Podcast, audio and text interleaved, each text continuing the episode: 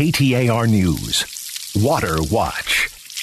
This week, Governor Katie Hobbs held a celebratory signing event for a bill signed into law earlier this summer, which provided a water solution for rural community Rio Verde foothills. That law allows the community to form a standpipe district to secure water. Hobbs stressed the importance of this to Rio Verde foothills residents. To the residents of Rio Verde, thank you for being patient and for using your voices to advocate for your community. This was not an easy lift, but was a necessary one, and we were all better off for it. And Hobbs cites the law as an example of bipartisan cooperation on important water issues. We will need this type of collaboration, understanding, and mutual respect as we continue the work of securing our water future. And I'm optimistic that we can get that done. Meredith DeAngelis has lived in Rio Verde foothills for over a decade, and now she's the chair of the community's newly established Standpipe District Board. I'm optimistic that together we can get affordable water back to the Rio Verde foothills community. She says the board has hit the ground running. We just have a lot of setting up billing and systems and all of that type of stuff. And we're doing some community census just to find out how many people are dependent on hauled water. And DeAngelis adds they're currently in negotiations with Scottsdale and private utility EPCOR to finalize an interim water solution. We're in negotiations with City of Scottsdale, so we still need to use that existing infrastructure that we were using previously. And then also we're in negotiations with EPCOR, who will be providing an outside source of water. She hopes to reach an agreement soon. We probably think a few, several more weeks of kind of back and forth with that. So, really, we're hoping something within the next 30 days. DeAngelis says they still haven't nailed down the cost of the water, but stresses it will be less than what residents are currently paying to have water hauled privately. The water cost from what people are doing today should be significantly lower, not back to probably what it once was, which I don't think it will ever be there. And with a potential solution in sight, DeAngelis also praised her neighbors for how they've weathered the hot summer months. People have helped with horses. There's people who've made donations for water for some that are struggling financially. So I would certainly say the community community has really stepped up in making sure that everyone's doing okay this summer. Luke Forstner, KTAR News.